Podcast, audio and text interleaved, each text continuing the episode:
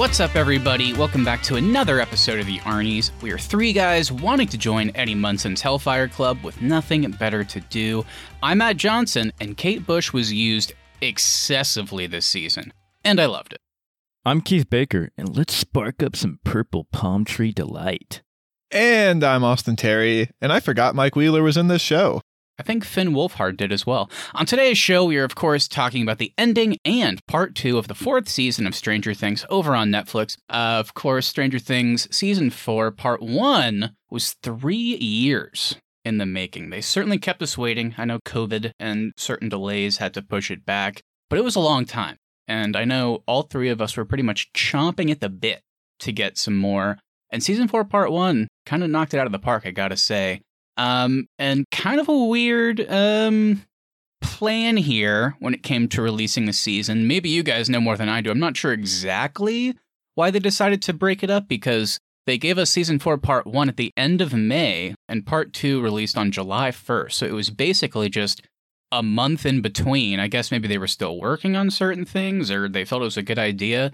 But they gave us seven episodes in season four, part one. And then season four, part two is only two, but they're kind of supercharged, extra long episodes. The finale itself is two and a half hours, so certainly a lot of content here. And, you know, I'm always excited to talk about stuff when we loved the previous iteration with part one. Will part two make us feel the same way? I'm certainly excited to get into it. So, how about, guys, you remind the listeners your thoughts on season four, part one? Then let's go ahead and get into non spoiler thoughts on Stranger Things season four, part two. Yeah, my thoughts on season four, part one. Um, I loved part one. I, I definitely was thinking this could be the best season since season one. Um, I did think there were some storylines that were a bit underused and didn't feel as important as some of the other storylines. But overall, I thought part one was a, a smash hit. Um, and now that we have part two and we can look at the entirety of season four, I think this is the best season since season one. Um, I think they absolutely knocked it out of the park. I think they've had some really interesting new developments in the Upside Down. There's been some really great new characters that have come in this season and kind of added to an already great cast. Did it need to be part one and part two? I don't know about that. Um, is part two a little overbloated? Probably, but I love this world so much that spending more time in Stranger Things is never going to be an issue for me. Everything they put out, I thought worked and set up a really interesting cliffhanger to get into season five next year. And I just can't wait to talk about season four, part two, and then see season five next year. Yeah, I don't have too much to add to that. I mean, Austin pretty much nailed it. So I second everything he just said. Um, I love what they've done with the villain aspect in the whole sci fi world of things. I like the jumping back and forth between different areas around the globe. We got Russia, we got Hawkins, we got California. And as far as, you know, going into a part two, I do want to talk to you guys about that later. I don't know if it was necessary for them to do that. Definitely confused of why they decided to smash the part two into like two long episodes. Didn't didn't know why they wanted to do that, but we'll get into that later. But overall, still enjoying it and looking forward to season five.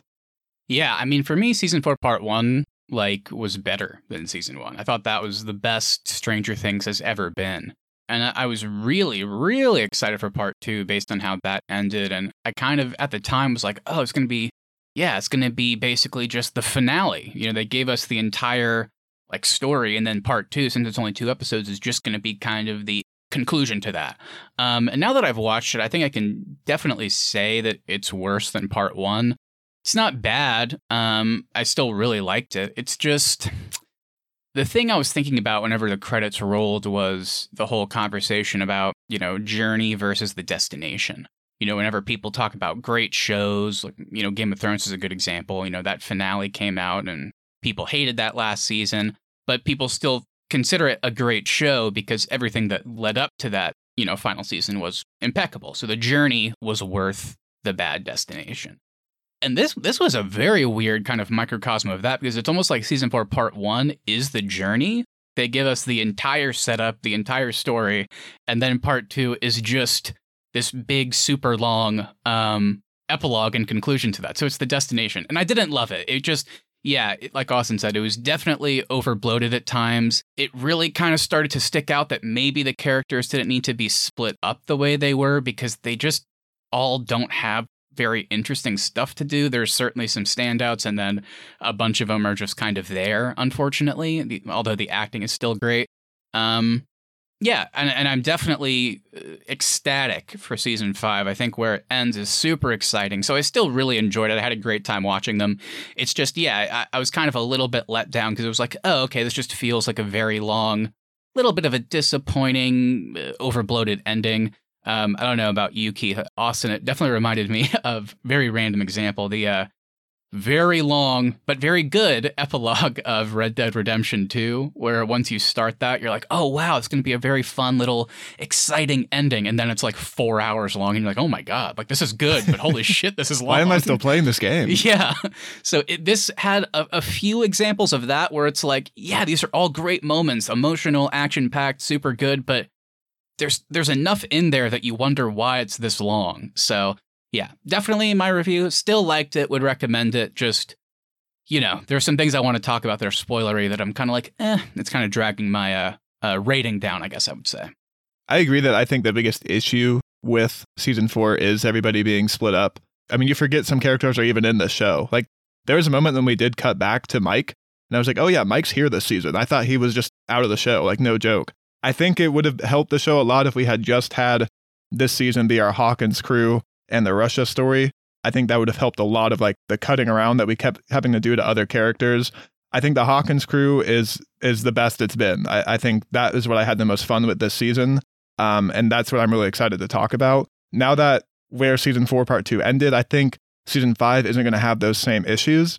Um, but I do totally agree that I think some characters did get lost just by where they were in their like importance level in the story. Yeah, I totally agree. I think I liked the idea of them being split up in part one, um, but then going into part two, you just kind of get tired of it. But I'm, I'm with you guys. I mean, the, the Hawkins crew is definitely the highlight of the overall season of part one and part two. Well, I mean, there's just so damn much to talk about. Like we said, there are four storylines to cover, so tons of spoilers in there. Let's just go ahead and get into it. If you have not watched Stranger Things Season 4 Part 2, please Go check it out. Go watch it. If you haven't watched Stranger Things at all, I guess you know what? Just go go ahead, pop on Netflix, hit season 1, episode 1. And once you get through season 4, part 2, come on back. We're about to get into spoilers. We'll be waiting for you.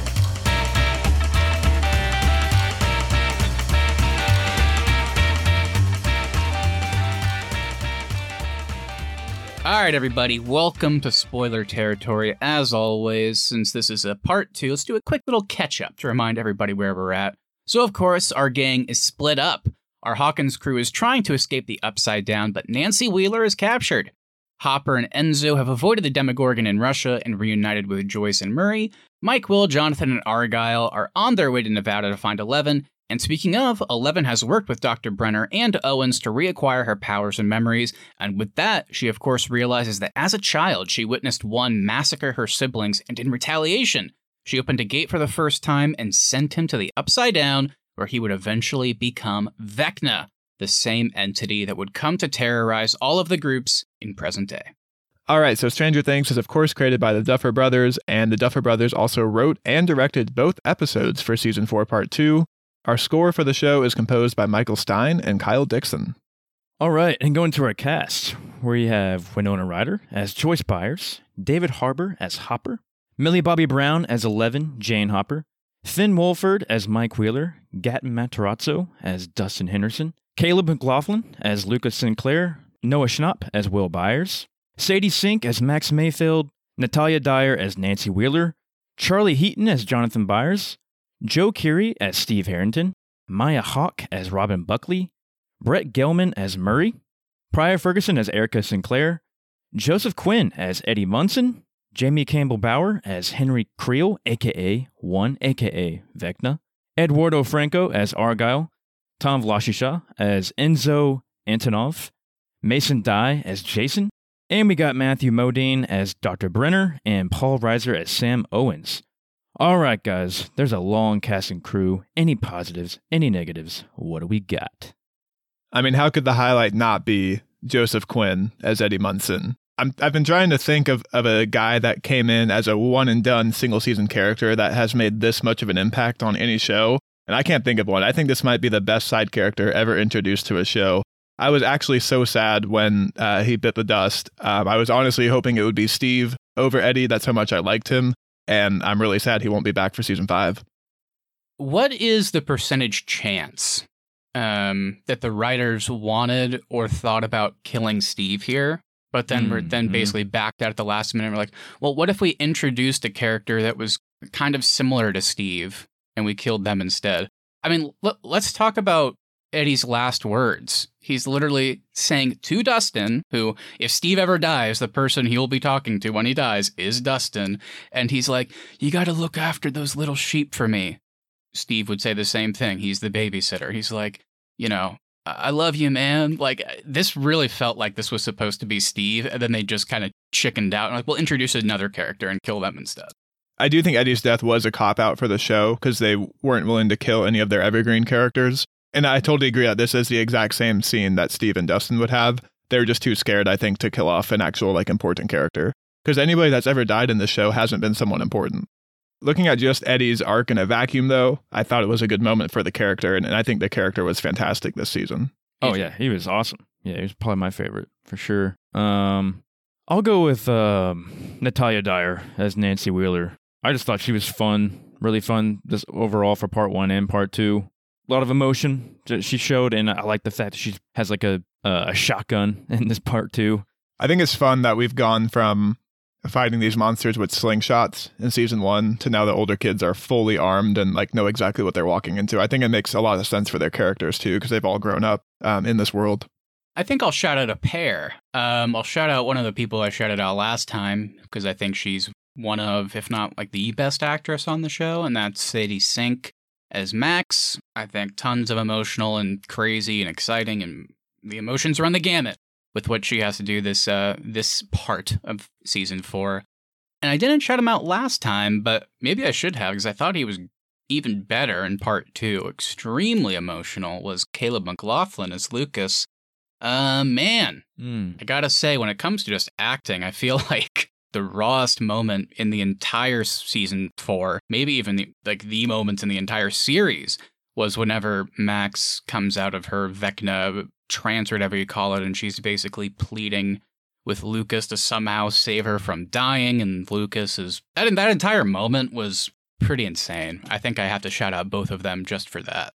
Yeah, I was really happy Lucas got some of the spotlight in part two because he's always kind of been third fiddle to Mike and Dustin. So seeing him actually, he had a huge part in part two and a ton of screen time. And, and like you, s- I'll echo that. I think he was super emotional and gave a great performance.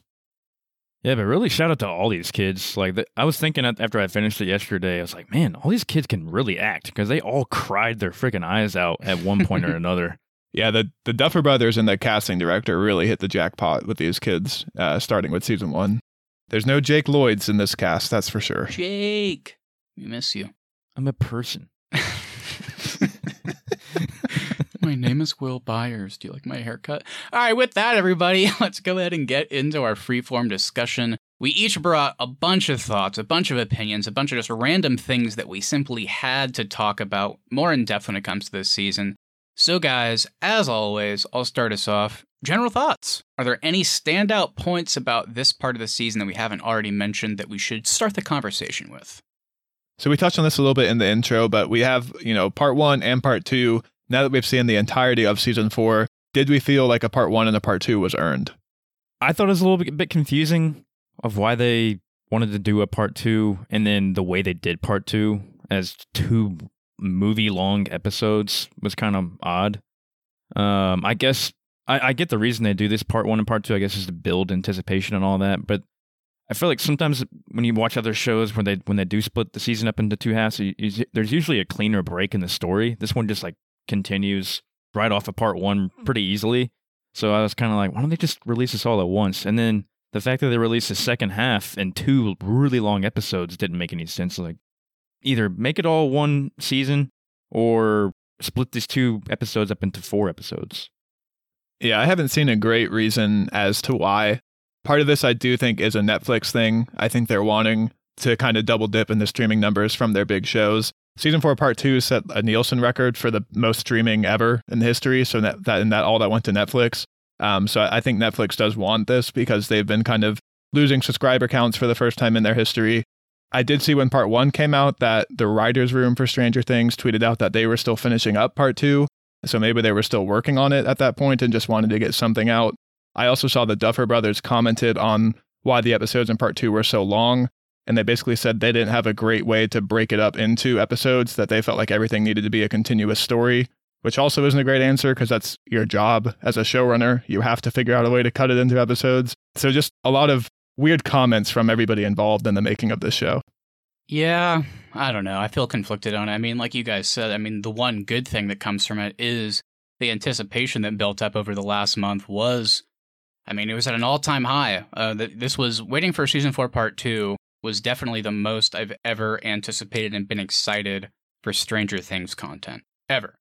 Uh, so it worked in that sense. But then, you know, once you start the episodes and eight is like a, a Brenner focused episode, and it's like, okay, this is interesting, but I guess I'm surprised that this is getting the chunk of the story. That was surprising to me too. Yeah, I thought we were kind of past this. Seems like a weird way to start your part two. And then you get the super long finale. And yeah, like I said, I mean, really what it comes down to when it's like, should it have been split up into parts is just that, I don't know, there just wasn't enough interesting character stuff going on, I felt like, to justify four hours or whatever it is of content if I had like loved it and been like, oh my god, what an epic conclusion, then maybe I would have been like, yeah, sure. Like I, it built up anticipation, and then it was awesome, so it was worth the wait. But yeah, there's just there's some things that we'll talk about later here and there that I just felt kind of dragged it down. So at the end of the day, I'm like, yeah, this was still really good, really enjoyed it, but it doesn't seem like it was worth splitting it up because I don't think this content was necessarily worth waiting over a month for or whatever. Let's get into one of those storylines right now because I, I think the Eleven and Papa storyline was the biggest miss of this season. It felt so unimportant, especially in part two. Um, and like you said, Matt, when episode eight is fully focused on Dr. Brenner, I just wasn't interested in that. I was way more interested in seeing what was happening Upside Down, what I'd been waiting for for a month since part one took a break. And then Brenner steps back in and tries to kidnap her again, which we've already seen happen in the show like four times now with Eleven and Papa. It just felt like that all of that could have been cut out and 11 could have been it, I think it would have been interesting if she'd gotten an assist from the government to get back to Hawkins and help out the team there. Yeah, it definitely leads to some good stuff. Like, you know, once you are watching the finale of the show, you can look back on the last episode and go, ugh, it sucks to say, but maybe in a fucked up way, Brenner had the right idea that maybe Eleven can stop this current threat, but maybe she needs to become even more powerful to stop what's what's coming, the Mind Flayer. Um, so yeah, whenever you see Hawkins completely decimated, it's like, ah, maybe he had a point. But yeah, I, I, do end up kind of agreeing. It's like, I, and I and I loved seeing him try and get her to forgive him when he died, and then she doesn't. That was a good moment. But yeah, I'm totally with you, Austin. Whenever it was another thing, the door sh- like sh- slams closed and locks, and then he has to drug her. It's like, God, I mean, I get why they're doing this, but it's just we've seen this so many times so yeah, I'm with you. That that storyline took up a lot of our four hour plus or whatever it is screen time, and it just yeah, I don't know. It it didn't feel super worth it. It's like the same conversation over and over again. Like you're the monster. No one is the monster. He what did he do? What did she do? And it's like this same old back and forth, back and forth, and where where Brenner's never really fully communicating his intentions at all, and that got old really quick. Just this you know, nothing of a conversation they would have all the time. Let's jump into the kids getting ready to go back into the upside down world.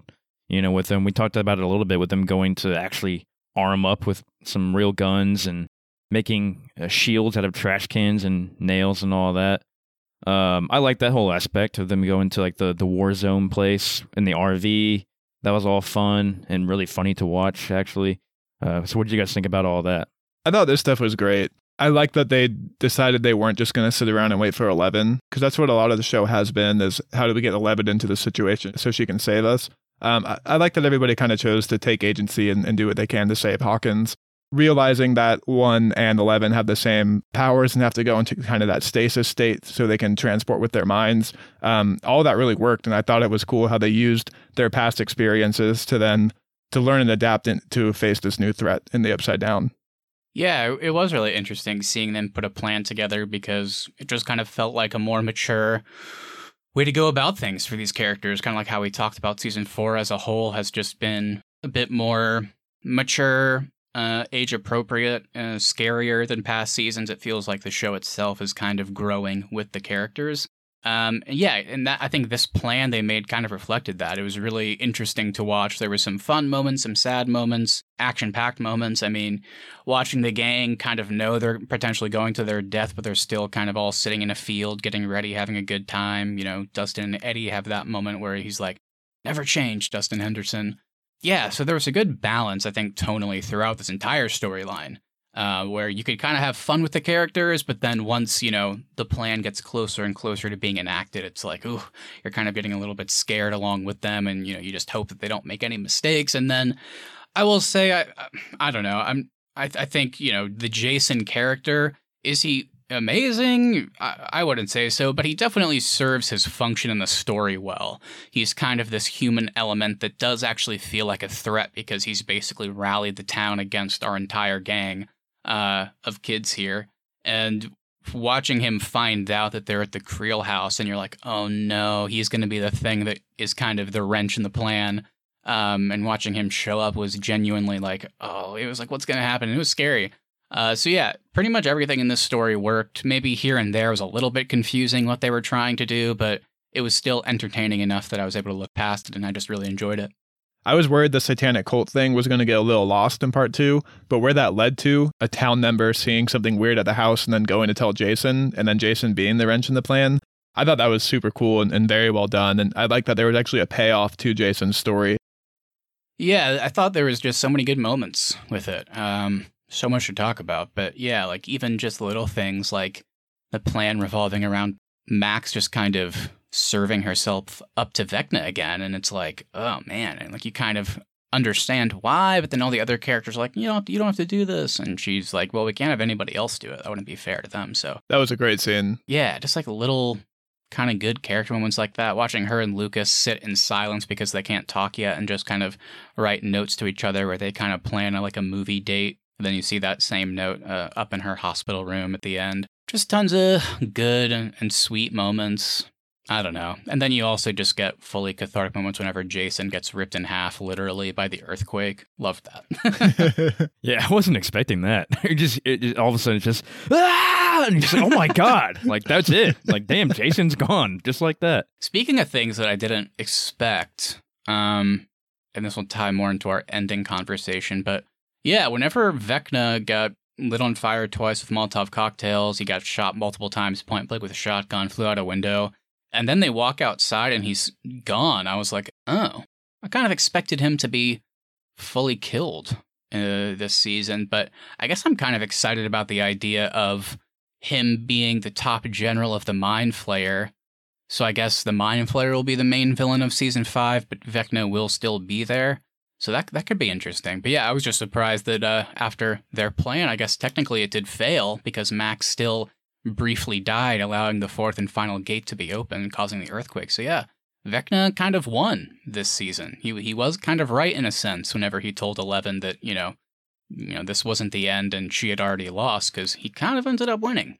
I had a feeling Vecna would win in season four in a way, just because we did have a season five coming. I do want to get into Vecna more because I touched on this how I didn't like that at the end of the day, the thing, the person in charge of the Upside Down is a human with human motivations, and just kind of felt less scary to me. I still feel that way now, having seen all of season four. How did you guys feel about going into his backstory in the Upside Down, especially with the reveal that he created the Mind Flayer and kind of shaped it, as opposed to the Mind Flayer capturing him and, and him working for the Mind Flayer? I didn't really love that he's in charge of everything. I was kind of hoping he was working for the Mind Flayer. So yeah, that's kind of the interesting thing. I guess it would all be up to interpretation. But yeah, the way I saw it, whenever he showed up into the upside down, we did see this weird, like smoky, strange creature, and I was like, oh, what is that? And also, I'll have to talk about this with the Russia storyline because they did in that room where all the demogorgons were being held in stasis or whatever we did see like a big box that had some of that like same looking smoke in it. I was like, what the fuck's going on with that? But anyway. And that's the same thing from the warehouse in season three, I think it is. All of those are pieces of the mind flayer. Okay. And so he's shaped that's why the mind flayer kind of looks like a spider, is he's shaped it into a spider because he was obsessed with spiders as a kid. That's how I took it, at least. Yeah, that's how I took it. And that reveal was cool. Kind of like the reason the Mind Flayer looks like a spider is because Henry Creel had that childhood obsession and shaped it that way. But that's that's kind of the extent that I took it. Because I mean, whenever he shows up, the Mind Flayer is already there. It just seemed like he gave it shape in a sense. Um, but I'd be curious, like, did that mean that he gave the Mind Flayer powers? Did the Mind Flayer already have those powers? Like, so I'm kind of with you, Austin. I mean, it's a little bit kind of like I'm not sure. Like, did he fully create the Mind flayer, or did he just give it shape? I'm not entirely sure. If he just gave it shape, then I'm fine with that because that means you know the Mind flayer is still kind of in charge, and Vecna is just part of it, I guess. Um, but yeah, I'm not entirely sure on that because we didn't get fully into you know the ins and outs of that reveal. Yeah, it makes me want to go back and watch, like, rewatch season one to kind of revisit how the Upside Down world works in, in, in that season. And now that we know that Vecna is behind a lot of it or all of it or whatever, uh, just to see how that works. Like w- with the possession of uh in season two or three with of Billy. So that was Vecna. He possessed Billy. Apparently, everything has been Vecna through the Mind flayer because the Mind Flayer Mm. is what is the hive mind of the Upside Down. So by Mhm. him shaping it and kind of taking control of it, he is the one essentially in charge of the mind of the Upside Down. Mm. And the people have actually been tweeting out cool things from season one. Like anytime something happens, you hear a clock chime. So there are these like little connections to Vecna throughout the entire show. Yeah, I mean, the idea is exciting. You know, basically, Vecna has been using, essentially, through four seasons, has just been using the Mind Flayer's power to enact his plans.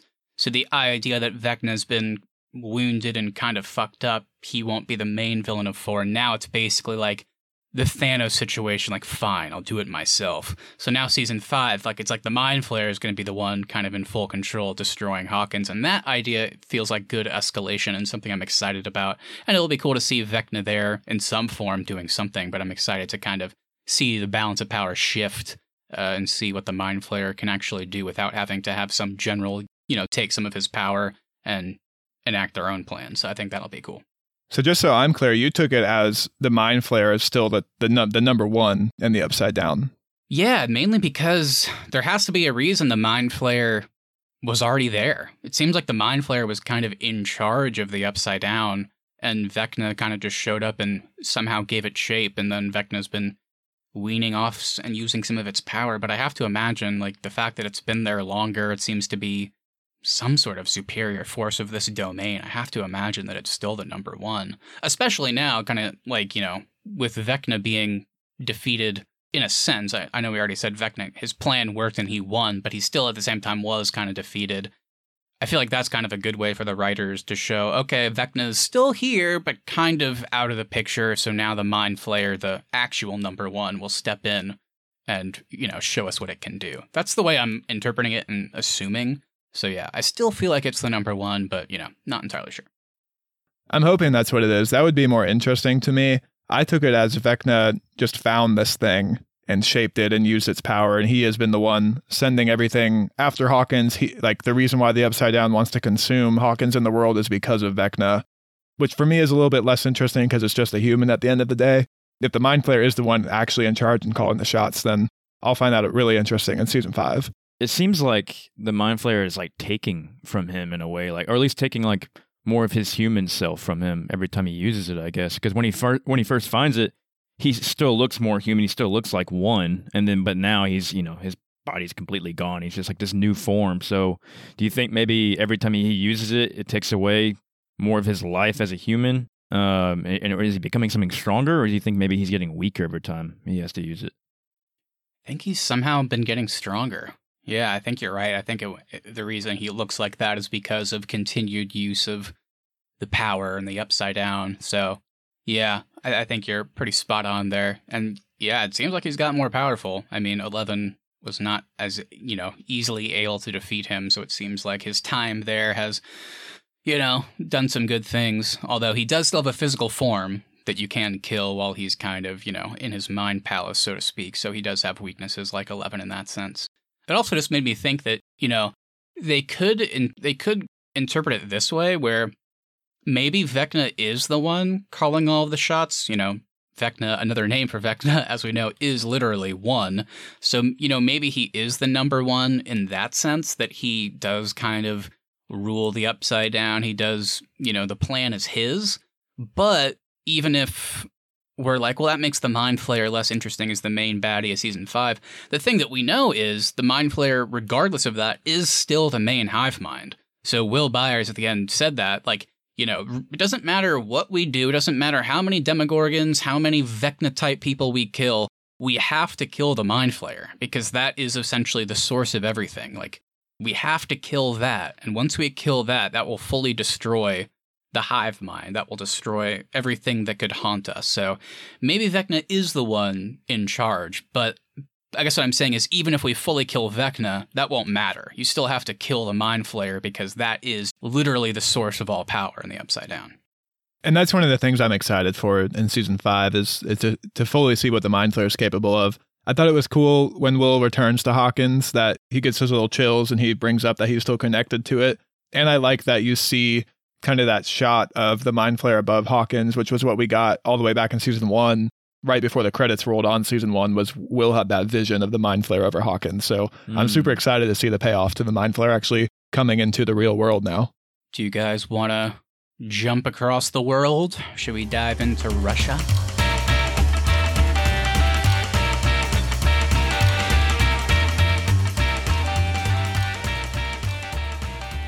Yeah, so in season four, part one, I was definitely of the three of us the lowest on the Russia storyline. The thing I was disappointed in was the fact that that storyline, they took the entire seven episodes to tell it, because really the end of that storyline is he and uh, Antonov escape the Demogorgon in the fight, and then he and Joyce and Murray are reunited. It felt like, oh, okay, that's interesting. You took seven full hour plus episodes to get to this point. Just felt a little bit dragged out to me. And in part two, that feeling has certainly not gone away. I definitely like this storyline, I think, more, but it it is kind of goofy. I mean, like, if you remember in part one, Hopper escapes from prison and then is captured and brought back. And then they get out in part two, and then they go back, and then they get out to safety. it's kind of ridiculous. Um, so I didn't care about a lot of this plot line. Like, sure, you know, the moment where Antonov convinced Yuri to you know, be a hero that he used to be and fix the fucking helicopter. It's kind of a good moment, but really, uh, in my mind, the only thing worth talking about is the fact that Hopper and Joyce are kind of actually together in a sense now. I don't think we've seen them kiss before, if I recall, so that was a good moment. I like their chemistry. And then they did actually flesh out the concept that Hopper mentioned in part one, where it's like, he he just kind of said like I feel like if I could kill the Demogorgon. Like I feel like I'd be helping Eleven out in some way. And that was kind of weird. But here it was really cool. It's like, oh, okay. Killing these Demogorgons as part of the hive mind will weaken Vecna, which will help Eleven and the crew. So watching them do that was really, really good. Um, and then, of course, I gotta pass it over to you guys, but just watching Hopper grab the sword and fight a Demogorgon one on one was awesome. it's kind of like what you talked about in the beginning with the journey versus the destination. The journey was very wonky with the Russia storyline. I'll give you that. But where we ended up, I thought was super fun. I will say, once they got out and went back in, I was sitting there like, Matt's not going to like this. Matt is not going to be happy about that. Um, mm. I just had fun with the Russia storyline. Hopper's yeah. one of my favorite characters. Getting Joyce over there, getting them involved, I thought was super cool. And the fact that they found a way to get this crew on the other side of the world to still have an impact with what's happening in the upside down and all that the fact that it worked i thought was kind of a good payoff to the storyline. I am glad though that they are out of russia officially at the end of season four though. Me too. Yeah. I mean I, I did have fun with russia but yeah i was ready for them to get back to america uh, for sure.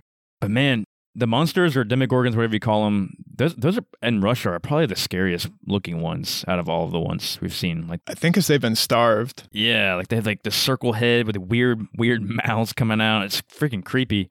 But yeah, watching Hopper like have his little like Chamber of Secrets Harry Potter moment with like the the sword and take it on. That was that was cool. Um, but I was kind of I was laughing at Murray though because Murray's like, "We just got out of there. Why, why the hell are we yeah, going back?" He was the audience there that did kind of line it up with what was going on with El and Max with Vecna. So it was cool, like all the same moment that they all kind of got out of their their uh, predicaments that they were in. Besides Max getting her arms and legs broken and being blind. I was sitting there like where the fuck did this sword come from? But then I remembered that they gave them all weapons to originally fight, so I thought that was a cool payoff. Yeah. Um, but yeah, you mentioned Max there, Keith. I was kind of, I kind of think she should have died this season. I think it would have been more impactful for the story. I, I didn't want her to die, but the fact that only Eddie died, I thought was a cop out. I, I think a, a more of a core character should have also bit the dust this season. Yeah, this was weird. Um, like I said earlier, extremely great moment with Max and um, Lucas at the end there, acting wise, incredibly emotional. Definitely got teary eyed there. Um, but you still somehow didn't think Max would die. It's like, okay, she's paralyzed and she can't see. It's going to be a horrible life, but I mean, it doesn't seem like she's going to die. And then, you know, she does. And it's like, oh my God, like, just heartbreaking. Um, and then, like, cutting over and you see Eleven in her mind is also there. Extremely heartbreaking. And then they kind of ruined it. I, I honestly got flashes to Rise of Skywalker, Keith's favorite movie. yeah, great, movie, Ugh. great film, great film. Uh, they've set up a what Rey is capable of, and then in Rise of Skywalker, they just introduced a new power called like Force Healing. Like all of a sudden, she can just like put her hand on things and bring them back to life and stuff like that. But this kind of felt like that. I mean, maybe I'm wrong. I, I'd be happy to be told I'm wrong, but I understand Eleven is immensely powerful, and if she had kept working with Brenner in some form, maybe she would have unlocked even more power. That doesn't change the fact that it was weird as fuck that she just put her hand on Max, and then she had like flashes of all their great memories, and then she somehow was able to save Max to the point. I mean, obviously she couldn't fix her arms or wake her up from a coma, but she did literally bring her back from the dead. It was like, what? And this was like the worst example of what you were just saying, Austin. It's like, wow, they just will not kill any of their characters. And it sucks because this is now the third season in a row where they have introduced a character that the audience has gotten really attached to, and then that character dies in that same season. It's like, you have like fucking 40 characters. I'm not saying they deserve to die, but it's like, I honestly, going into season five, the one thing I'm not excited about is the stakes. I just don't feel the stakes as much because Yeah. I just feel like they're going to introduce some new actor or actress in f- season five, and then that person will die, and then somehow our entire like cast that's been around since season one will survive. So, yeah, I mean, the Max stuff was great, very emotional. It was just weird as hell that Eleven just simply puts her hand on her and she is back from the dead. And I think you nailed it because 11 just bringing her back, it, it really takes away from the impact that the moment had with Max dying. Like I was sitting there like shocked that they actually killed Max uh, right after Eddie's death too. I was like, damn, Eddie and Max bit the dust. And then it completely undoes it when 11 makes that decision to bring her back. And it felt totally unearned.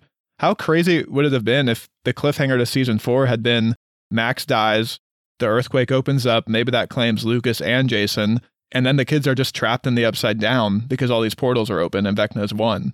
And what I was confused about is like, how back is she? I mean, obviously her arms and legs will heal, but is she going to be blind now? Is she still halfway in the upside down world? Is she going to be like recovered fully? I mean, how is that? How is this going to work? If she's just in the hospital next season, then we have to keep cutting to Lucas being sad at her bedside. That's not going to be super interesting. No. But I totally agree with you, Matthew. It's like they're to have to learn to let go of at least one or two of these main characters. I mean, yeah, it's just like they're fighting these otherworldly monsters and demons from an alternate reality. And it's just like, it just seems unrealistic at this point that, like, one of the people that has now done it three or four times has not died. It's just weird. Especially coming off of season three when they basically set up Hopper's death and then undo it in the post credits. It kind of felt like the exact same thing with Max this season. yeah, great point. Great point. Yep. going back to kind of the reason we jumped over to the Max thing, I definitely agree with you guys that one of the highlight moments of the season was the Mike speech to Eleven. His speech actually is really good, and I loved how they kind of cut back and forth between that moment and then there's other moments throughout the finale that make you call back to yeah it's almost like mike's words about fighting is kind of somehow resonating with everybody. Like seeing that moment cut to Hopper, like you said, Keith, about to get eaten by a Demogorgon, and then Joyce comes in and stops it, and they both escape. Watching Hopper later then fight the Demogorgon one on one with a sword, and then watch that cut to Steve, Robin, and Nancy throwing Molotov cocktails, and then slow mo using a sawed off shotgun to like fight this thing. It's, it, it was just a really cool yeah, it was like everybody was fighting in their own way. Even they, even in that scene, I loved how there was a different, you know, kind of um way you could talk about fighting because in that same scene they cut to lucas basically pleading with max to you know fight for her life kind of in a sense. You know she's sitting there dying and she she's saying she's not ready to go and he's like max please don't go. You're going to be okay so it's kind of he's fighting for her in a different way that isn't like one on one, you know, fist or a sword or anything like that. So I love seeing the way Mike's words seemingly resonated with all of our characters. Um, yeah, just really, really great moments. Really like that. And I think if I remember correctly, during that moment, Kate Bush is blaring as well. Oh my god, great dude. choice. I do want to know if after the huge popularity of that song in part one, if they made this decision that if they had a different song playing here Yeah. and they added that back in. Yep, I bet you're right. Despite that, the fact that they used Kate Bush's running up that hill and they morphed it with like the Stranger Things techno theme Mm, It's awesome. was like, that was cool. whoa, that was awesome. I did like hearing Separate Worlds too, because I was in the trailer and I was like, when is this going to play? Yeah, for Yeah. sure, for sure. So I know we joke um, that the Will, Mike, and Jonathan storyline, and Argyle, of course, it, just didn't feel as important at times, and it definitely, I think, of the four storylines, had the least screen time. I, I did at least want to say I, I liked their role in the story of kind of once they do get Eleven back with them, it's kind of incumbent upon them to give her a way to get in the fight, essentially. And I did really want to call out, I thought another one of the great moments of the season and, and the show as a whole that got me teary eyed was dis- despite the fact that Jonathan Byers, as we joke, will never have an interesting storyline again. Uh, I did love seeing him not um, steal Will's opportunity to come out. Um, I think if he had said, "Hey, man, I think you like Mike. You know, I saw you. I saw you crying. Just know it's okay." Like that would have been really weird. I just like that he kind of told him that he knows he's been distant and he's his brother and he loves him. If he ever needs anything, he can come to him. It was just a really sweet moment. And seeing Will kind of for the first time in like kind of the whole season, he kind of breaks a little bit and you can just see that he's kind of happy. He's not downtrodden. He's not sad. He's not depressed or kind of um in his own head. It's kind of the one moment where he does kind of you kind of see old Will kind of shine through and he just needed to hear it. And I thought while the storyline was it was it definitely not super interesting. It wa at least it had this great moment that made some of it worth it, I think. I thought with Will and Jonathan, I was just happy they made them have a moment this season because they haven't really had anything for them to do in a while, like we've talked about. So the payoff there I thought was good. I'm glad they're all back in Hawkins now for season five. I, hopefully, Jonathan and Will will get something to do, just anything, please. I want to see. I want to know if Will will go back to the Upside Down. Maybe he has a confrontation coming with the Mind Flayer, especially with how much they talked about how he still has that connection to the Upside Down. And now he's back in Hawkins. I think there are big things to come for Will Byers, and maybe a haircut. Oh man, his haircut's so bad. God. It's weird. it's weird. I mean, do you guys want to kind of close out and talk about the earthquake itself and kind of the ending ending of the of the season here? I was surprised how much time they gave to that this season. I thought we were going to cap off with the earthquake, but then we have the epilogue a few days later, and we see it's kind of a, a disaster movie now. And it was very interesting to see that the Upside Down is officially bleeding into the real world now with them walking to that field. Yeah, I thought it was interesting that the earthquake. So the earthquake stemmed from all from the four gates or three or four gates. Yeah. So I'm thinking the whole time, like, okay, so is, are are the gates just bigger now? Like, is, or is this? Can people just fall into the upside down world if they just go near the crack? In Nancy's vision at the beginning of part two, there were all these monsters pouring out. So I think it's a way for all the monsters to bleed into the real world. It's a good question, Keith, because we, we saw the crack cut Jason in two. It's not like he fell into it, you know what I mean? So I don't know. Yeah, I guess, but you're also right. In the vision, they did show monsters coming out. So I am curious what kind of the, if that's a gate or if you still have to like, I don't know. I just don't know what how that works. But then it doesn't really matter because then like the final shot shows like like you said, Austin, the upside down is bleeding in. So maybe in a weird way, it's not as hard to get to the upside down anymore because all these gates and the upside down itself is bleeding through. So maybe it won't be as hard. I did also really like the moment with Dustin and Uncle Munson. I thought that was a great cap off to that storyline. That was another teary eyed moment for me. Really loved that. I loved a lot of actually the scenes in the epilogue. I thought this was just kind of a great epilogue overall. Loved kind of cutting around that um, room where they're all kind of volunteering to help out with everybody that needs help right now. Uh, watching Robin get her moment with I think her the character's name is Vicky. Just seeing that they're like two peas in a pod. Like she was like, "Do you ever like just talk so much, like your mind's like moving faster than you can articulate. And Robin's like, I know exactly what you mean. And then it cuts over to Steve, and he's just like, oh, those crazy kids. so I love that. Um, I loved, of course. I mean, we got to talk about Hopper and Eleven reuniting. We all knew it was going to happen, but it was still awesome. So tons of great little character moments here. And of course, we got to see the reunion of Will, Jonathan, and Nancy. So the love triangle's back, baby. I think you mean Steve. Not. Steve. It would be weird if Nancy was dating Oh, both damn. Jonathan and Will Byers. Well, I'll be cutting that. yeah, what'd you guys think of that? I mean, this has to be leading to at least something of note in season five. The element of like, I'm just glad you're okay. And I thought that was all it was going to be. And then, like, later they do have a conversation where I understand Jonathan's point to a degree, but still, it's like, did you get your application letter? And he's like, no, never came because he's dead set on he feels like he has to stay with his family to kind of protect them and watch over them. But yeah, guys, what is this leading to? Is this just like further cementing the fact that in season five they're going to realize they're not good for each other, and then Nancy will just get with Steve because that's what they've spent this, this entire season setting up? First of all, these kids are never going to college because they've never been in school. They're always in the upside down. They have no GPA or anything. Um, Yeah. I think the final shot of the show is going to be Steve and Nancy driving away in an RV. That's, my, Oh. that's what my money's on. Ah, Her Interesting. and Jonathan Okay. in a breakup. It was funny that Jonathan, whenever Jonathan does reunite with Nancy, he's she's like, "You didn't call or anything." He's like, "I couldn't risk contact." That was so dumb. I started to laugh. She's like, "What?" And he goes, "I'll explain it all later." She's like, "Oh, okay." That could have been such a great moment. Wouldn't it have been kind of hype if, like, whenever like he sees her, he says something like, "I'm so glad you're okay." I know, like, with Vecna and everything, and she's like, "Whoa, did you? How do you know about Vecna?" Then he's like, "Oh man, we've been in the thick of it. We know whenever we were with Eleven or something. It would have been nice to see him acknowledge it and then see Nancy's reaction, because as it stands, Keith, you're right. It's just kind of like, "I know more than you think." It's like. What? Okay, great. we, we we know, Jonathan. We're watching the show that you're in. This is my friend Argyle. He's really good at mushroom farming. What's up, my dudes? oh, oh, God. All right. Well, with that, let's go ahead and close out. And before we can do that, we have to have our Arnie's Podcast Awards. This is where we take something, could be positive, could be negative. It's just something we feel deserves a shout out. So, Austin and Keith, what are you thinking today? I'm gonna give the tough bastard award to Papa. That guy took like three or four shots with a big ass sniper rifle. He took one in the leg, like couple in the shoulder, and then one right through the back and the chest.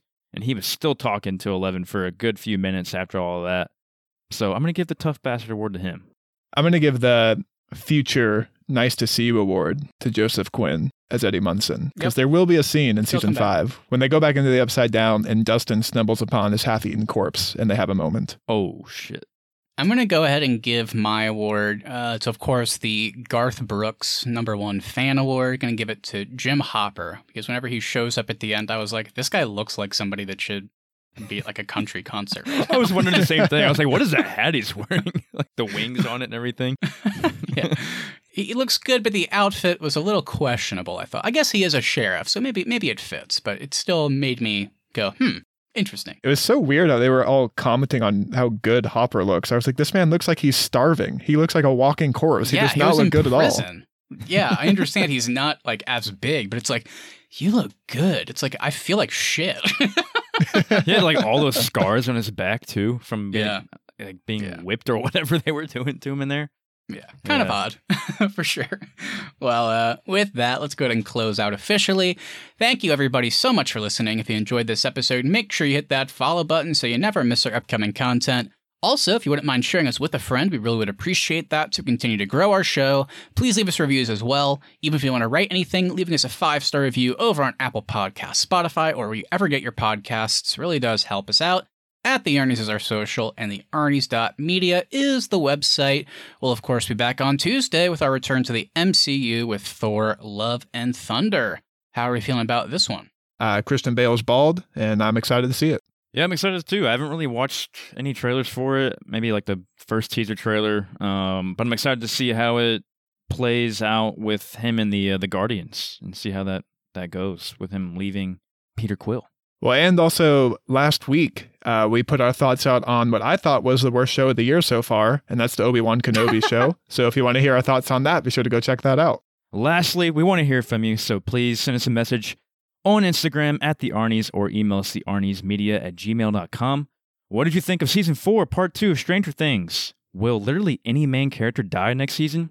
Will our queen, Kate Bush, return for season five? Anything you say, we'll read on the show and react to it live on our latest episode. All right. Well, with that, everybody, thank you so much for listening. Have a great rest of your week. We'll see you next time for Thor. And just honestly, just go listen to Kate Bush until then. You can't get enough of it. See ya. Duffer Brothers, please give Will a haircut next season. Please.